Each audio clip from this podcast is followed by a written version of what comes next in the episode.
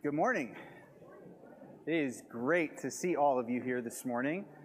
Uh, I am genuinely excited to share what God has laid on my heart for you all today. This is something that has been part of my personal study for a while now, and it's just sort of a thing that I've been excited for an opportunity to share, and it felt like God was saying, This is the time to do that. And so I'm, I'm excited I know last time I spoke, I was a little ambitious. We tried to cover half of a book of the Bible in one go. That was a lot, so today we're just going to cover the whole Bible. and if you're laughing, it's because you don't know me well enough to know I'm serious. So, uh, I have three goals for our time together today. First, I want to show you some of the big picture of the Bible because we can get in the weeds on some things and we can lose sight that the Bible is one story and it is cohesively one story. I want you to, to see that in a really tangible way today. Second, I want to demonstrate for you that one of the primary messages of the Bible is that God keeps his promises. God is faithful.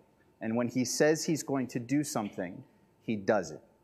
It might take a while because he's decided to partner with people who don't always obey, but he always keeps his promises. And then, third, this is a little bit of a selfish one, I guess, uh, uh, but I'm hoping that I can blow a couple people's minds this morning, just, just enough that it will inspire you to go back to the Bible and to really start to study this stuff on your own. Because what I want to show you this morning is sort of a red thread that runs throughout Scripture, and it's by no means the only one. I think it's just one of the big ones. But once you see some of this stuff, it can't be unseen. And then you go back and you start studying, and then suddenly, there, there it is, and there it is again. It's everywhere, right?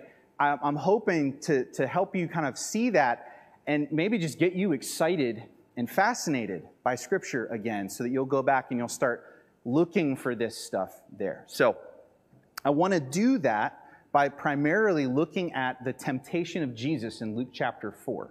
And before you go turning there, it's going to be a minute before we get there, all right? So go ahead and take your thumbs, loosen them up a little bit, because we're going to be all over the place.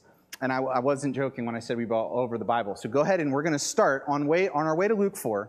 We're going to start in Genesis 1. I'm not, this is not, we're not going chapter by chapter, don't worry.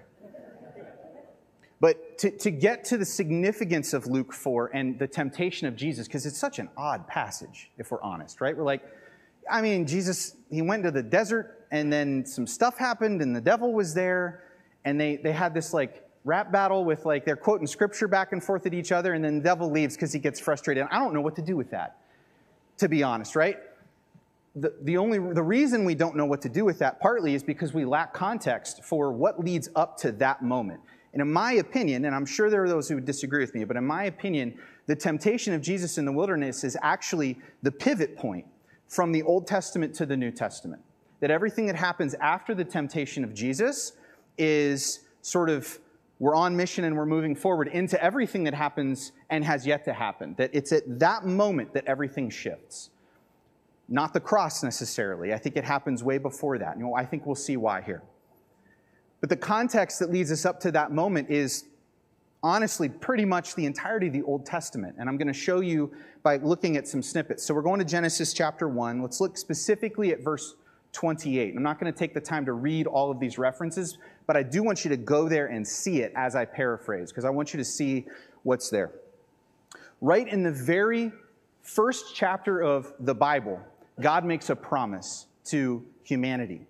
He's talking to Adam as the representative of humanity, and Adam is in other places in Scripture referred to as the Son of God. And that's a term we're going to see over and over again, but it just means that Adam is, Adam is special even amongst other humans in that he is sort of the liaison. He's God's created liaison between the spiritual realm and the, the physical realm. That's part of what Adam's role is in the garden, in that sacred space. And so God makes a promise to Adam, and therefore to all humanity. He promises Adam specifically three things. And, and this, is, this is true for all of humanity. He promises Adam, if you read the verse, blessing, seed, which is another way in the Old Testament economy of basically talking about family, and land. Do you see that in this passage? These are the three things that God promises to humanity blessing, seed, and land. Now, it's interesting when we get just two chapters away, and we can all kind of sort of call this up. We don't need to go there, but Genesis chapter 3 is the fall. What happens as a result of the fall? Instead of blessing, what happens? Curses. Specifically, curses on what? What is cursed for Adam? The land. What is cursed for Eve? Childbearing, seed. So the very promises of God are now sort of set back. Now it doesn't it doesn't negate the promise. The promise is still there. But the very thing that God said, I'm going to do this because of disobedience now sort of gets reset a little bit. And as a result of the curse on Eve, God also makes an additional promise. He says in Genesis chapter 3 that he will through he will bring about one through the woman, through the seed of the woman, who will crush the serpent's head. The serpent will bruise his heel, but he will crush the serpent's head. And so, what we're supposed to be looking for from Genesis 3 onward, throughout the rest of human history, is a serpent crusher. The, the question that everyone who's reading this in the original audience stuff is asking once they get past Genesis 3 is not when is it going to happen or it's who is it? God said he's going to bring a serpent crusher. Who is it going to be? And so, throughout the Old Testament, we're going to see potential serpent crushers pop up again and again and again who foreshadow different things, starting with Noah. Hop over to Genesis chapter 9. There's a lot of similarity and overlap between Adam and Noah. Let me just give you a few. Noah, after the flood, gets off the ark, and do you know what he does? Does anyone recall what, what Noah does? As soon as he gets off the ark and he's on dry land, he builds what? He builds an altar. So, as Adam acted as a sort of priestly liaison between the, the spiritual realm and the human realm, the first thing Noah does when he gets off the ark is he, he basically assumes a priestly role. Offering a sacrifice is something a priest does. But just like Adam, there's also a fall. And nakedness, and shame. These aren't accidents. We're supposed to think of Adam when we're reading this about Noah. Ad, Noah is following, in some ways, not always good ones, in Adam's footsteps. But notice in Genesis 9 1, what does God promise Noah? He reiterates to Noah the exact same promise that he makes to Adam. He says, I will give you blessing, land, and family, seed. I'm going to multiply you on the land that I'm going to give you. So, is Noah the serpent crusher? No. But he foreshadows the serpent crusher in some very key ways. And so we're left a little bit disappointed after the story of Noah that goes, well, he could have been maybe, but he failed in some pretty key ways. And so he foreshadows the one to come, but he isn't that one. In fact, his descendants end up leading to the Tower of Babel, who is a spectacular rebellion in terms of, of spiritual disobedience toward God. And so it's definitely not Noah, but Noah hints at it. Now turn to Genesis chapter 12. And I'm going to turn there. We're going to look at a couple of these. This is when we get to Abram, before God gives him a new name. Genesis chapter 12, and we're just going to look at the very first two verses of this chapter. Now the Lord said to Abram, Get out from your country, your relatives, and your father's household to the what? Land that I will show you. And then I will make you into what? A great nation. What's that? Seed, family. And I will make your name great so that you will exemplify.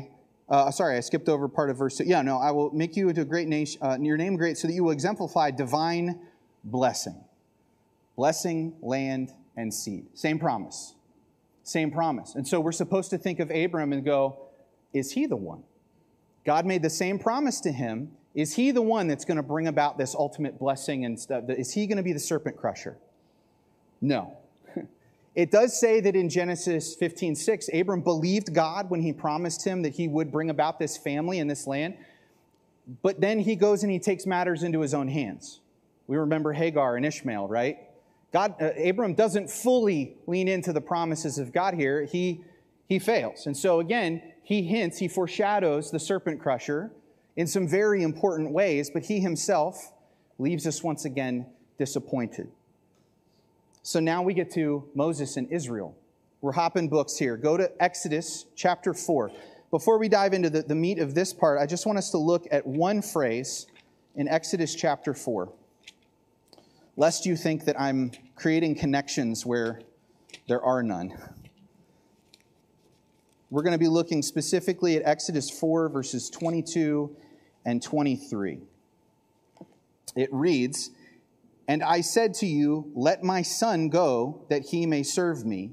But since you have refused to let him go, I will surely kill your son, your firstborn. Now, on the way, at a place where they stopped for the night, the Lord met Moses uh, and sought to kill him. So, what, I'm sorry, I read 23 and 24. That was awkward. 22 and 23. 22 says, You must say to Pharaoh, Thus says the Lord, Israel is my son, my firstborn. There it is. That's what we were going for.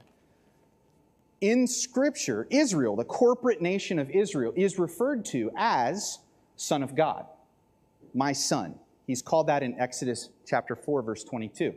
So now, again, if we're remembering the promise in the context, where are we thinking? Takes us all the way back to Genesis chapter 3. Oh, okay. We've got Adam, and then we've got Noah, now we've got Abram. Now, corporate Israel is called the Son of God. And let's go to Deuteronomy 6, famous passage, the Shema, right? Deuteronomy 6. When Israel is led from the wilderness, they're given the law.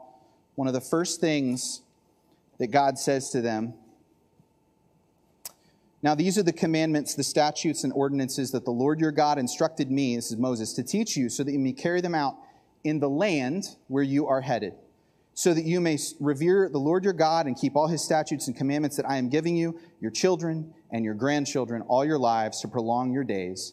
Pay attention, Israel, and be careful to do this so that it may go well with you and that you may increase greatly in number, as the Lord God of your ancestors said to you, and you will have land flowing with milk and honey.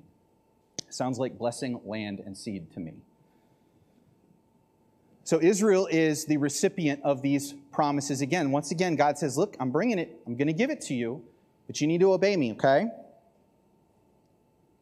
Now we know what happens with Israel. They fail pretty spectacularly. Like we're seeing a pattern here, right? Israel fails to depend on God, they fail to be obedient to God, and as a direct result, they end up wandering in the wilderness uh, and dying. So, so you see, we'll, we'll see here like this inversion of things, right? That instead of Israel um, experiencing abundance that God promised them, they go hungry.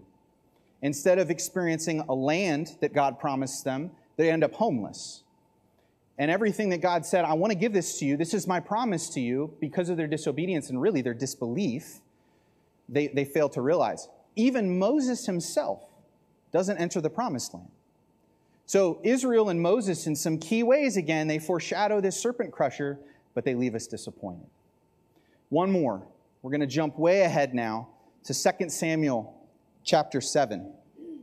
This is God's promise to David. Can't leave out David. the Davidic covenant is a very important one.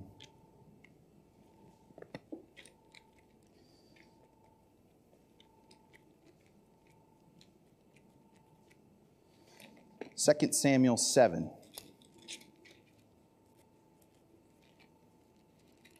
My pages will stop sticking together here. We're going to be in verses 10, uh, starting, starting in verse 10. 2 Samuel 7. There we go. There we go. Verse 10 God says, I will establish a place for my people Israel and settle them there, and they will live there and not be disturbed anymore. Violent men will not oppress them again, as they did in the beginning. And during that time, when I appointed judges to lead my people Israel, instead I will give you relief from all your enemies. The Lord declares to you that he himself will build a, di- a dynastic house for you. When the time comes for you to die, I will raise up your descendant, one of your own sons, to succeed you, and I will establish his kingdom. I will build a house for my name, and I will make his dynasty permanent. I will become his father, he will become my son, and when he sins, I will correct him with the rod of men, with the wounds inflicted by human beings. But my loyal love will not be removed from him as I removed it from Saul, whom I removed from before you. Your house and your kingdom will stand before me permanently. Your dynasty will be permanent. This is what Nathan promises to David through the Lord. And again, contained within this are elements of blessing, permanent blessing, land, and family. A kingdom and a family, name, and a lineage that's going to continue on forever. It takes a while to get from David all the way through the kings, uh, but eventually this is where the Old Testament sort of lets out. And at the end of the Old Testament, we're left still disappointed because we've seen hints of this serpent crusher. But no one who has stood up who's had elements of this has, has fully realized the role, and they've failed in some pretty spectacular ways. But the promise of God is still, it's still there. And so we move into the New Testament and the life of Jesus still waiting. The people of God are still waiting. When are we going to be delivered? Namely from Rome, of course, in the context in which Jesus lived. But this is the moment, right? They're still looking for the serpent crusher. So that's the far context that leads us up to Luke 4. The immediate context, the near context that leads us to Luke 4 and Jesus' temptation, is Luke chapter 3. And this is where, when we understand the far context, the near context makes a little bit more sense. Have you ever looked at Luke 3 and been like, why three chapters in, dude? Like, I understand prologue from a movie standpoint, right? But you don't start Act One, get like 15 minutes into the action, and then stop and go back and do prologue. You're completely killing the momentum here, Luke. What are you doing, right? Why is a genealogy of all things the majority of Luke chapter 3? Makes no sense, unless it does. Because what Luke is tracing when he does this genealogy, because it's not exhaustive, none of the genealogies hardly are in Scripture. So, what is Luke saying? Luke is telling us, especially because the end of Luke chapter 3 ends with the son of Adam, the son of God. There's that phrase again. We're supposed to think of the promise, right? The serpent crusher. What is Luke saying? Well, he names all the key players along the way. Luke is presenting to us Jesus as the next in line to step into this role as the potential serpent crusher. Lucas said, You know, all the stuff that came before, it's all led to him. Jesus is here now. And we're supposed to be thinking of that as we get to here's Jesus. He's next in line. So, when the, when the serpent gets wind, because what also happens in Luke chapter 3? Jesus is baptized. And the Father speaks directly from heaven, says, This is my Son. Well, that ought to get the serpent's attention, probably the whole spiritual realm's attention. Uh, Jesus, this, this Jesus guy is uh, now officially declared to be the Son of God that the Father, the Most High, is pleased with, and he's on the scene and he's declaring a kingdom. He could be the serpent crusher. So the serpent comes to investigate. And that is what leads us into this interaction in the first 14 verses of Luke chapter 4. Now, I want us to see that when something happens in our life, just as it did with Jesus here, and you can go ahead and turn toward Luke chapter 4 now, we're finally there. When something happens in our life, it is not necessarily for a single purpose. Uh, different people may have different intentions for that thing that is happening in your life right now. And we know that because in this passage in particular, the Holy Spirit had intentions for what this moment would, would accomplish, but so did Satan. And they were very different intentions. Jesus is presented as he's the one, not just a foreshadowing of the one to come. He is the one to come. And Satan says, well, let's see about that. So Satan's intention in this, in this moment when he is tempting Jesus is to test Jesus' candidacy as the serpent crusher and to disqualify him. Let's get let's let's just get done with this Jesus person and we'll and then we'll figure out what, what's going to come later. But I, I need to see if this guy's worth my time, right? Is he really the one to come? Is he really the promised one? But the Holy Spirit's intention for this interaction is to also test Jesus' candidacy as the serpent crusher and to vindicate him, to prove to everyone that he is, in fact, the promised one to come. He is the one that's going to bring all these promises to, to, to, fruition the blessing and the seed and the land and all, all of it. And so, what I think we're seeing here in Luke chapter 4 is picture an ancient battle. It doesn't even have to be ancient, but even medieval battles. Before we had, before we had air support and artillery and drones and all these things. In ancient battles, you had at most horses and infantry. And before, sometimes, we see it portrayed in movies, two kings from each side would come out and they would meet on the field of battle before the battle actually began to sort of size each other up and to, to get a sense of maybe there are terms to discuss here. What, what exactly is about to happen? They're trying to figure that out. I think we're seeing that here in Luke chapter 4 that Satan is the ruler of the kingdom of this age. Scripture calls him that. Jesus is the rightful ruler of the kingdom of God. And these two kings, so to speak, are coming out to meet each other and size each other up. And so, when we get to these temptations themselves, I want us to view them, and there's at least two ways to look at this. I'm sure there are many, many more, but I want us to focus on two different ways that we can sort of view the temptations of what's happening to Jesus in this moment. Let's go ahead and read it right now. Luke chapter 4, starting in verse 1. Then Jesus, full of the Holy Spirit, returned from the Jordan River, where he was baptized, and was led by the Spirit into the wilderness, where for 40 days he endured temptations from the devil. He ate nothing during those days when they were completed, uh, and when they were completed, he was famished. And the devil said to him, If you're the Son of God, command the stone to become bread. And Jesus answered him, It's written, Man does not live by bread alone. And then the devil led him up to a high place and showed him in a flash all the kingdoms of the world. And he said to him, To you I will grant this whole realm and the glory that goes along with it, for it has been relinquished to me, and I can give it to anyone I wish. So then, if you will worship me, all this will be yours. Jesus answered him, It is written, You are to worship the Lord God, uh, Lord your God, and serve him only. Then the devil brought him to Jerusalem, had him stand on the highest point of the temple, and said to him, If you're the Son of God, then throw yourself down from here. For it is written, He will command His angels concerning you to protect you. He's quoting from the Psalms here. And with their hands they will lift you up, so that you will not strike your foot against a stone. And Jesus answered him, It is said, You are not to put the Lord your God to the test. So when the devil had completed every temptation, he departed from him until a more opportune time. Then Jesus, in the power of the Holy Spirit, returned to Galilee, and news about him spread throughout the surrounding countryside. There's a lot. This is an, this is an onion of a passage, if there ever was one, because you can sit and peel away layers and layers and layers of this and never get to the end of it. So I'm not going to try.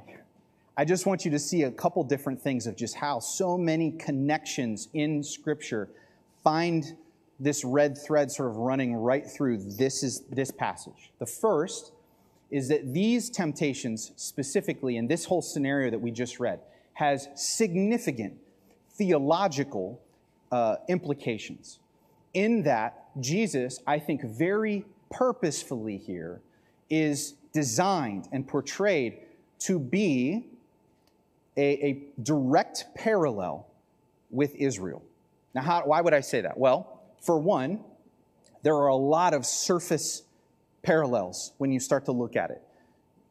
The reason that we should be thinking of Israel specifically is a couple reasons. When Jesus quotes scripture back to the devil, he only quotes from two chapters in the whole Old Testament. He quotes from Deuteronomy 6 and he quotes from Deuteronomy 8. You want to guess what the context of those chapters in the Bible is? The wilderness, wanderings of Israel in their disobedience. So it's not an accident that that's where Jesus chooses to, to direct our focus as he's answering Satan. Now, if that weren't enough, we also see that Israel in Exodus 4:22 is called the corporate son of God. Jesus is declared just a chapter earlier to be the unique son of God. And have you ever wondered why 40 days? How many years did Israel wander in the wilderness? 40. Israel wanders for 40 years in the wilderness. Jesus is led to wander in the wilderness for 40 days. This is a, this is a direct, I think, on purpose parallel here. And both Israel and Jesus were tested in the wilderness to prove their obedience.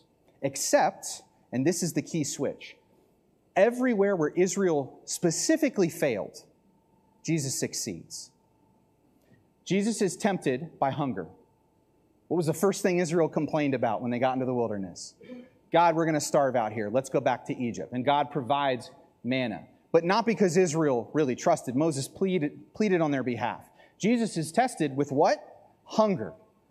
And instead of failing to depend on God, just like Israel did, Jesus succeeds and he says, I will depend on God for my sustenance. I won't complain. I will not, I will not fail this test. Again, eh, where Israel failed, I succeed. What's the next temptation that the devil gives him? He says, Look, you're here for kingdoms and glory and power. That's yours. All you have to do is worship me. What happened to Israel after they went into the promised land and they failed to obey God and utterly destroy the nations that God laid before them and said, If you displace them and destroy them, I'll give you this land and you'll have no trouble. Well, they didn't do that. And so, what happened to Israel once they got into the land? They were led astray by false gods, they worshiped false gods. And Jesus here is being tempted to do exactly the same thing. Satan is no God but he's asking for worship. He doesn't deserve it. And Jesus, unlike Israel, never gives it to him. It says only one, ob- only one person is the object, the true object of worship, and it is not you, Satan. So, no, not even for the kingdoms of the world, whatever, like, not doing it. Israel failed, Jesus succeeds. Lastly, what's up with the, the temple and throwing yourself down, right? the ultimate, the ultimate sin of Israel in the wilderness was disbelief. Uh, and, and if you read Paul and some other letters, you'll see this. Uh, it's specifically a place called Meribah. What happened in Meribah? Well, this is where Israel stopped believing that God was even with them. It had gotten so bad, and they're just like, God, is he even here? Is he even here anymore? And that's the moment where God's just like, you know what? I'm about to be done. Because after, ever, after the Red Sea and the pillar of fire and the pillar of cloud and the manna and the quail and the serpents and all that, are you really going to say, like, is God even here? Are you serious? They stopped believing. And those are the ones who died in the wilderness. And so they are basically, they fail at believing God, period. They just disbelieve God. Jesus is taken up and he's basically asked to, to test God. And God goes, I'm not going to test God. That's what Israel did in the wilderness. It, that's literally the phrase that's used. They tested God at Meribah. God's like, not doing it. Jesus said, no, not doing it. Not doing it. Not going there. So I want us to see, because this is something, totally a side note, by the way, this is something that comes up in theological conversations as we're talking about the New Testament. We're like, well, what is the state of Israel? Uh, and, and how are we supposed to think about Israel today? Has Israel, is there still a place for Israel? Has the church replaced Israel? Personally, looking at this passage, I honestly think both of those positions are probably wrong. I think the clear teaching here in this passage is that Jesus has replaced Israel. Everywhere Israel has failed, Jesus has succeeded as the Son of God. And the reason that we as the church are heirs to all these promises is not because we've replaced Israel, it's because we're the bride of the one who has replaced Israel. Paul says that we're grafted in, right? Well, grafting in is not just something ha- that happens in, in, uh, in, in like a, a legal sense. Where else does the grafting of two peoples who wouldn't, wouldn't belong together happen? Marriage. Who are we? We're the bride of Christ. So the, the, the rightful ruler and riches and all the, all the heirs of the promise belongs to the bridegroom. We belong to him. And so, like, we've married into these promises, and that's why we are recipients of it in Christ. But I, I, think Jesus has replaced Israel. That's very clear here, I think, theologically speaking. But there's another layer, another lens that I want to put on this, and it has to do with the temptations themselves. And it can tell us a lot, I think, about how Satan portrays or, or uh, how Satan plans and, and um, intends to to tempt Jesus. Have you ever asked yourself why these temptations? Not, not just because yeah, they have theological significance, and I think God sort of brought all this together. I don't think Satan was intending to test him in exactly the same ways that God tested Israel in the wilderness. I think God orchestrated that through his sovereignty. But, but from Satan's perspective, he has a completely different goal than the Holy Spirit. So why these ones? From a strategic perspective, what's Satan trying to do? I think it's very clear when we look at it from a, if you're a bad dude and you're trying to get at someone like Jesus, what's the what's sort of the thought process that goes along here? So first temptation. Can I get Jesus to compromise his character?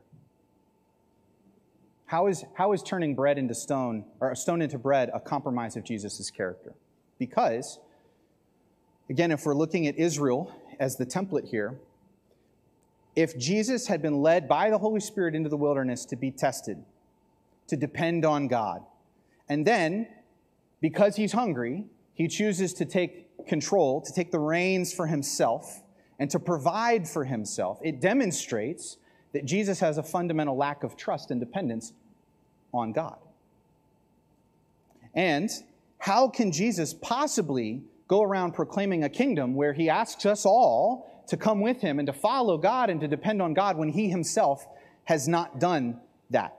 He's not eating his own cooking, right? I've undermined his very his character. He has no moral authority to establish this kingdom. Can I get him to compromise his character? Jesus doesn't. Well, that's unfortunate. So Satan moves on to the next strategy. If I can't get him to compromise in his character, can I get him to compromise his mission? Let's go back and look at that, that second temptation. Satan offers him all the kingdoms. What's Jesus here for? The world. He's here for the kingdom. that He's here to establish his kingdom, the world. And Satan's like, well, hey, man, we don't need to fight. We can just reach a deal. Easy as that. Let's just compromise, right? We'll just strike a deal and we'll have this whole thing done. No muss, no fuss, all good. We'll just move on. How is it a compromise, though? Because Jesus didn't come here to reach an agreement with the kingdom of this world. He came here to take over. He came here to replace, to conquer. So there's no room at the table for some sort of compromise and let's, let's all, you know, live together and get along. That doesn't work. Never mind that, do we really think Satan's going to honor his end of the bargain anyway, right?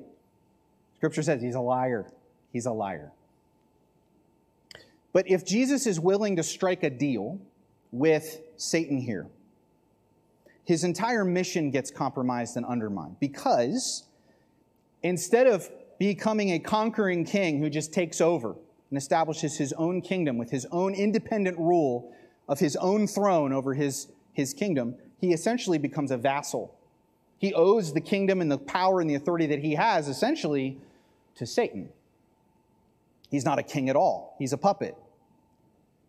And Satan knows this, and Jesus knows this, and Jesus goes, No deal. Not happening. He's not going to compromise the mission.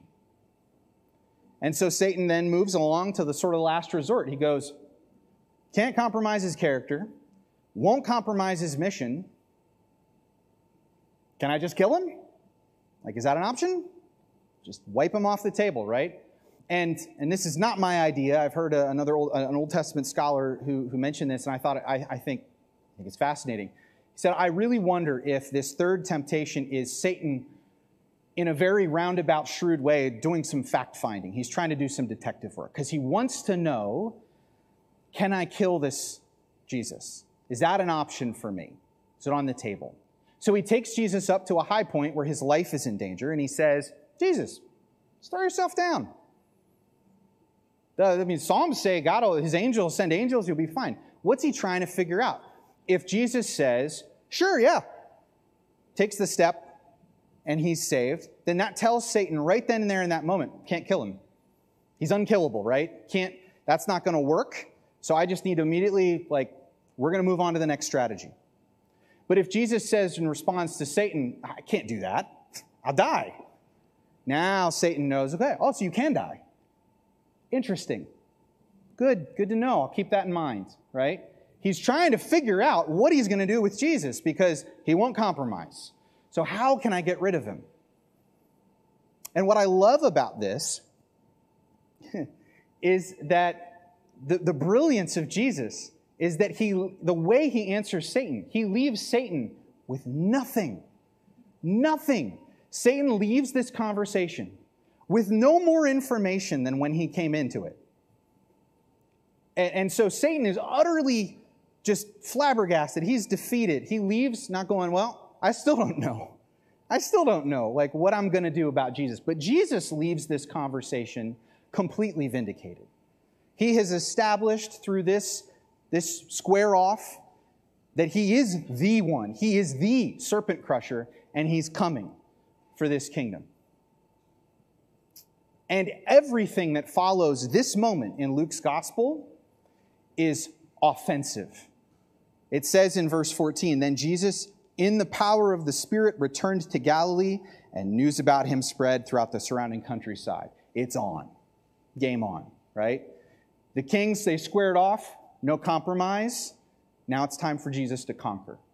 And he starts going and he starts taking ground back and he starts taking people back for the kingdom of God. Purely offensive, all the way up until the ultimate victory on the cross. But this is the moment where the whole thing, I think, turns. And from here on, Jesus is just conquering. He's just taking ground. And there's not anything that the kingdom of this world can do about it. By the way, unless you think this is unique to Jesus, Satan still tempts this way. As followers of Jesus, this is the same strategy. Just in the last year alone, can you think of, I don't know, any pastors or Christian leaders or worship, uh, you know, leaders who have failed in some spectacular moral sense, who've compromised their character in some way? Yeah.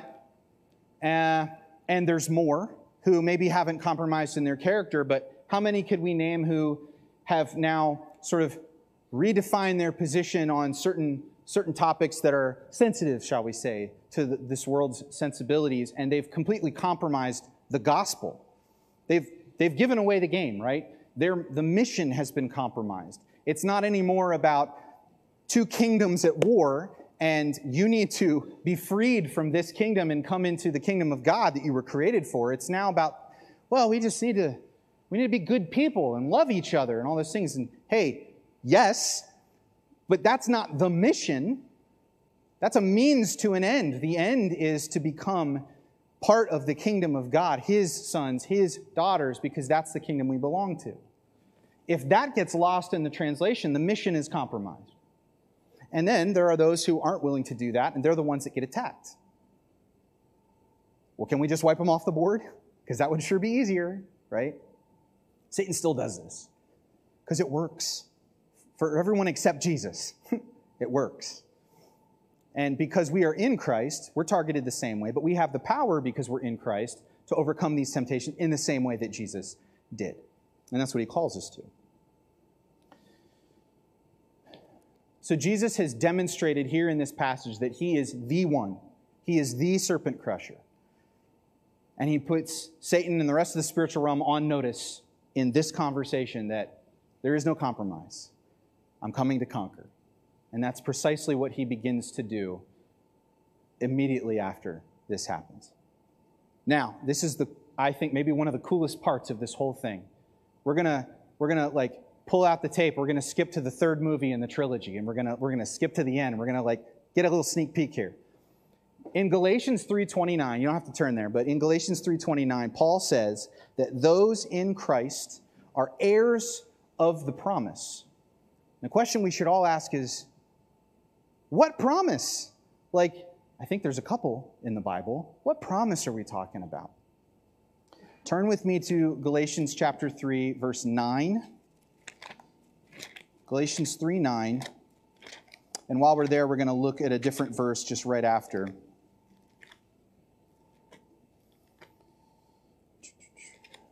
Galatians 3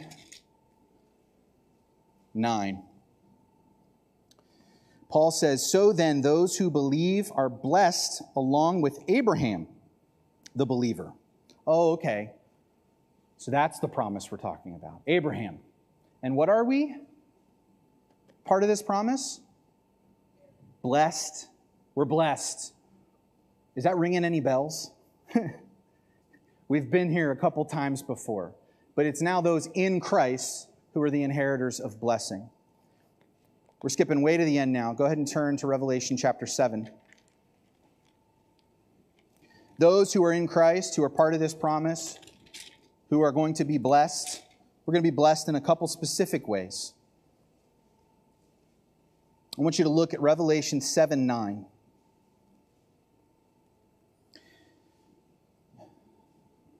John writes, After these things I looked, and here was an enormous crowd that no one could ever count, made up of persons from every nation, tribe, people, and language, standing before the throne and before the Lamb, dressed in long white robes and with palm branches in their hands. Turn with me to Revelation chapter 21. We missed it by one chapter, y'all. Genesis 1, Revelation 21.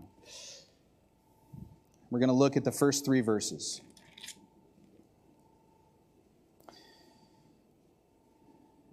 Then I saw a new heaven and a new earth.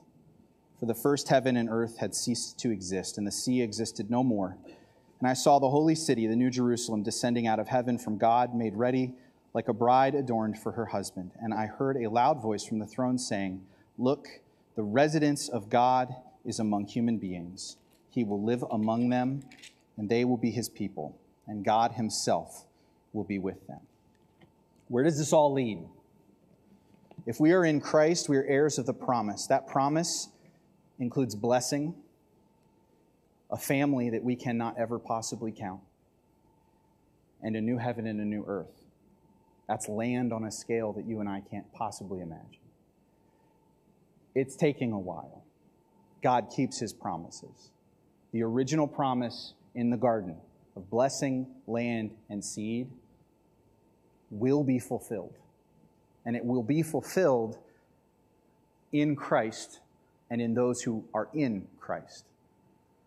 So, I hope that this has been some big picture stuff that maybe you've never seen or considered before. There are some serious red threads that run throughout all of Scripture and I hope that you have seen one of those today. It's really cool to see this kind of stuff. This is the stuff that gets me excited about the Bible. Because when you look at that and you realize that the Bible isn't written by one author at one time in one place, how in the world do you get this kind of cohesiveness? This kind of, of everything just lining up just so across thousands of years and, multi, and, and dozens of authors and editors and scribes and different places in the world, under different kingdoms and different laws. How in the world are we telling one story? It shouldn't happen. But here we are. And to see that big picture, I think, is just one of the most awesome things that, that should lead us to, to just reflect on the majesty and the glory of God. Only God could do something like this. You don't get this with people. It doesn't happen. I hope that you see and are encouraged that God keeps his promises. That is literally the message of the Bible. God keeps his promises. Even if he comes to do it himself, he will keep his promises. And so, when God asks you to trust him, when God says that he has provided a way for you to be transferred from this kingdom of darkness of this world into the kingdom of God, do you believe him? Because God keeps his promises. When he says that this is the way it works, do you believe him? That's the question that we all have to answer. That's the question of Jesus Christ. Do you believe? And lastly, um, I hope, I hope your mind has been blown just a little bit. And I hope that because of that, you want to go dig into Scripture now and look for more of this stuff. Because, like I said, once you see it, you can't unsee it. It's there, it's everywhere. Once you, once you look, you will start to see it. It will jump off the page at you. And I, I hope and pray that you do that because there is few things more encouraging than just you and the Holy Spirit reading the Word of God and having these connections just fly off the page at you. It's so cool and it's so encouraging. And I pray that you all can experience that on your own as you, as you go um, throughout your own study. Let's pray. God, I thank you for this time and just this opportunity to share the big picture of the story that you're telling throughout all of creation and have always intended to tell. God, I just, I pray that we would be overwhelmed by the scale of, of who you are and what you have done, not only in your word, but what you're doing in, in history. I pray that we would be encouraged that you uniquely have overcome, and that God, because we are in you, we have overcome.